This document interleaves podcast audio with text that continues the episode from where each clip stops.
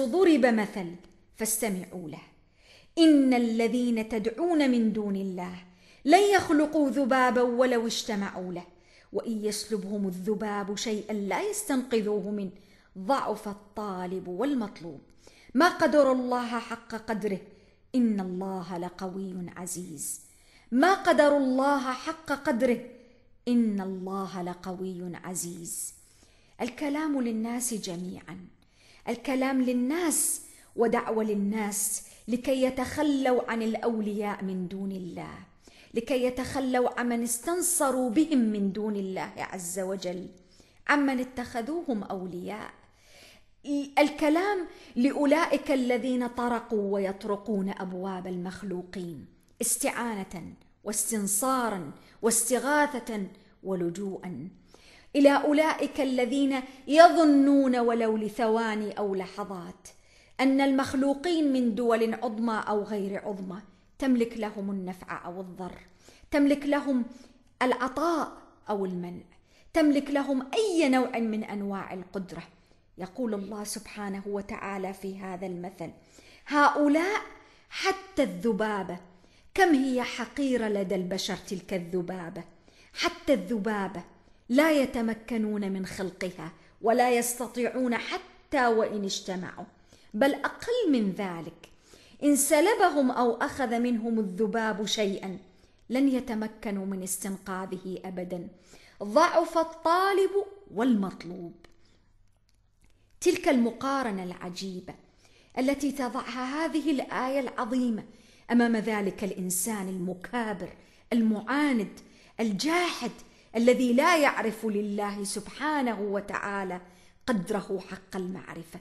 هذا الإنسان الذي يجادل ويماري بغير علم ولا هدى ولا كتاب منير يستطيل ويتطاول على خالقه سبحانه ويظن أن له قدرة وأن له قوة وأن له جيوشا تسير وأن له منعه وهو لا يملك حتى أن يأخذ ما يسلبه الذباب. وتأتينا الدراسات الحديثة العلمية لتبين أن الذباب بطبيعته بمجرد أن يلتقط أو يأخذ شيئا فإنه يفرز عليه إفرازات تغير من تركيبته فهو حتى وإن استطاع الإنسان أن يمسك بالذبابه التي أخذت منه شيئا لا يستطيع أن يسترجع ذلك الشيء ضعف الطالب والمطلوب. الذبابه ضعيفه خلق من خلق الله والإنسان ضعيف وهو خلق من خلق الله ولكنه يتطاول ويغتر ويعاند ويعتقد بأهوائه وشهواته أنه يستطيع أن ينازع الله سبحانه وتعالى في ملكه وفي قدرته وفي قوته. يظن أن له قوة وأن له قدرة والحقيقة أن ليس له إلا الضعف. الذي بينته هذه الآية العظيمة. ثم تأتي الآية العظيمة وفيها السجدة. دعوة للمؤمنين. يا أيها الذين آمنوا اتركوا عنكم هؤلاء الكافرين والمعاندين فسنة الله سبحانه وتعالى ماضية في خلقه وماضية في الكون.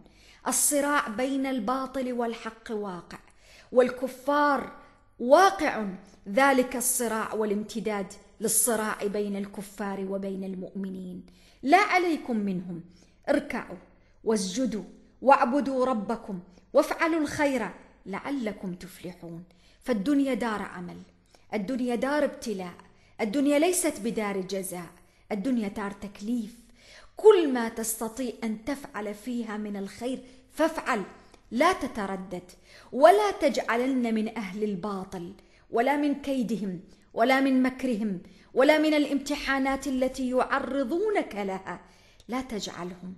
عائقا يحول بينك وبين عمل الخير بينك وبين إعلاء الحق. بالعكس اجعل أهل الباطل والصراع مع أهل الباطل. مطية ودرجة ترتقي بك في سلم الإيمان في سلم التقوى. فكلما ازددت صراعا ودفاعا عن الحق الذي تؤمن به وفعلا للخير وللمعروف وملئا ونشرا للسلام والأمان في هذه الأرض كلما ازددت تقربا من الله خالقك عز وجل. ثم تأتي الآية لتختم سورة الحج العظيمة. وجاهدوا في الله حق جهاده. إذا هو الجهاد. هو اجتباكم وما جعل عليكم في الدين من حرج. ملة أبيكم إبراهيم. هو سماكم المسلمين من قبل. وفي هذا ليكون الرسول شهيدا عليكم وتكونوا شهداء على الناس. فأقيموا الصلاة وآتوا الزكاة واعتصموا بالله هو مولاكم. فنعم المولى ونعم النصير. الآية الأخيرة تختم بالجهاد. الآية الأولى في سورة الحج يقول فيها الله عز وجل يا أيها الناس اتقوا ربكم إن زلزلة الساعة شيء عظيم. والآية الأخرى توصي بقوله وجاهدوا في الله حق جهاده. اتقوا وجاهدوا في الله حق جهاده. تقوى الله لا بد لها من جهاد. تقوى الله والوصول إلى مرحلة التقوى. لا بد فيها من مجاهدة النفس ومن لا ينتصر على نفسه وأهوائه وشهواته ونزواته وميوله وخضوعه وركونه إلى الدنيا وأهلها. لن يتمكن من الانتصار على أحد لأنه لم ينتصر في داخله. النصر الحقيقي في النفس. النصر الحقيقي الذي يتبعه التمكين والنصر في واقع الحياة لا يمكن أن يبدأ إلا من داخل النفس. ثم إن الآية الأخيرة تؤكد على عالمية الرسالة على عالمية الإسلام وشهادة المسلمين على الناس ولنا أن نتساءل وما دور الحج في قضية عالمية الرسالة؟ الحج يحمل رسالة عالمية الحج يفترض فيه أن يقدم للعالم كل العالم حتى غير المسلمين. يقدم لهم عنوانا وقصة حقيقية لهذا الدين لتعاون المسلمين لوقوفهم جنبا إلى جنب لتواضعهم لإصرارهم لانكسارهم وخضوعهم بين يدي الله. المؤمن خاضع ذليل بين يدي ربه ولكنه قوي على أهل الباطل وأهله.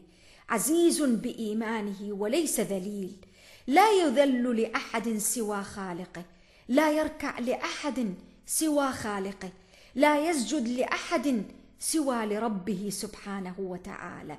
تلك الجبهة التي تعلمت أن تسجد لخالقها. لا تسجد للمخلوقين. لا تتخذ المخلوقين أولياء من دون الله سبحانه. لا نصرة ولا استعانة ولا ظنا بنفع أو بضر. هذه الجباه العظيمة التي تعلمت الإيمان هو سماكم المسلمين. رسالة الإسلام جاءت لتكون رسالة عالمية جاءت لتقدم للعالم القيم جاءت لتقدم للعالم السلام جاءت لتقدم للعالم الشهادة على الناس. الشهداء على الناس في هذه الآية العظيمة هي تكليف. هي تكليف كبير للمسلمين بأن يقوموا بدورهم وبواجبهم. ولذا فكل حاج ليتذكر وليستحضر هذا المعنى وليتذكر ويضع أمام عينيه أنه هو في حجه رسالة للعالم. فيا ترى بأي شكل ستقدم هذه الرسالة؟ بأي مظهر ستقدم هذه الرسالة؟ ولذا كان علي أن أستحضر كل سلوك وكل تصرف أقوم به في الحج وغير الحج ولكن في الحج أولى في المشاعر المقدسة أولى. علي حين حين تسول لي نفسي أن أرمي بورقة ولو حتى ورقة. علي أن أمتنع عن ذلك. علي أن أن أضع نصب عيني أني أنا من الشهداء على الناس أني أنا الحاج من أحمل رسالة الإسلام من أقدم الإسلام للعالم فعلي أن أحسن التقديم وعلي أن أحسن العرض وعلى المسلمين جميعا أن يجعلوا من الحج أبهى صورة جمالا ونظافة ونزاهة وقداسة وروحانية وقبولا على الله سبحانه وتعاونا ومحبة فيما بينهم. فكل إساءة لا تعتبر مجرد إساءة فردية وإنما هي إساءة لرسالة هذا الدين العظيم إساءة لعالمية الإسلام إساءة للقيمة الكبرى التي جاء بها الإسلام قيمة نشر هذا الدين. ولذا جاءت الآية العظيمة فأقيموا الصلاة وآتوا الزكاة واعتصموا بالله هو مولاكم فنعم المولى ونعم النصير ولذا على الحجيج في كل وقت وفي كل زمان أن يستحضروا الرسالة العظيمة والامانه الكبيرة التي شرفهم الله سبحانه وتعالى بحملها في موسم الحج. عليهم أن يكونوا أمناء في إيصال هذه الأمانة أمناء في إبلاغ هذه الرسالة فعلا وسلوكا وتطبيقا وعملا. فالنبي صلوات الله وسلامه عليه الذي وقف ذلك الموقف ونادى بين الناس اللهم هل بلغت؟ اللهم فاشهد. قد بلغ الرسالة وأدى الأمانة وحمل هذه الأمانة أمانة التكليف والتبليغ على أتم وجه وأكمله صلى الله عليه وسلم. وعلى عاتقنا اليوم تقع أمانة الرسالة وأمانة إيصال هذه الرسالة التي لا نريد أن نكون نحن المسلمين اليوم. من يقف عائقا وحائلا بين العالم وبين رسالة الإسلام العظيمه من خلال تصرفات هوجاء أو من خلال سلوكيات شاذة لا تمت إلى ديننا بصلة. فديننا يدعو إلى كل جمال يدعو إلى التعاون يدعو إلى المحبة يدعو إلى النظافة يدعو إلى النزاهة يدعو إلى كل شيء جميل. علينا أن نكون أمناء في إيصال رسالة الإسلام. علينا أن نكون أمناء في السير على ملة أبينا إبراهيم. علينا أن نكون أمناء في إيصال كلمات الحق. ليس من خلال الكلمات بل من خلال سلوك وأفعال. أسأل الله العظيم أن يبارك للحجيج في حجهم وأن يوفقهم لما يحبه ويرضاه وأن يبلغهم التقوى وأن يوصلهم إلى القلوب المخبتة الخاشعة الخاضعة لربها وأن يعينهم على أداء أمانة الحج وتكليف الحج ورسالة الحج. وأسأل الله العظيم سبحانه أن يتقبل منهم وأن يجعلنا جميعا ممن يعظم شعائر الله وأن يجعل هذا الموسم العظيم فاتحة خير ورشد وإيمان وبركة على المسلمين وعلى العالم بأسره. والسلام عليكم ورحمة الله وبركاته.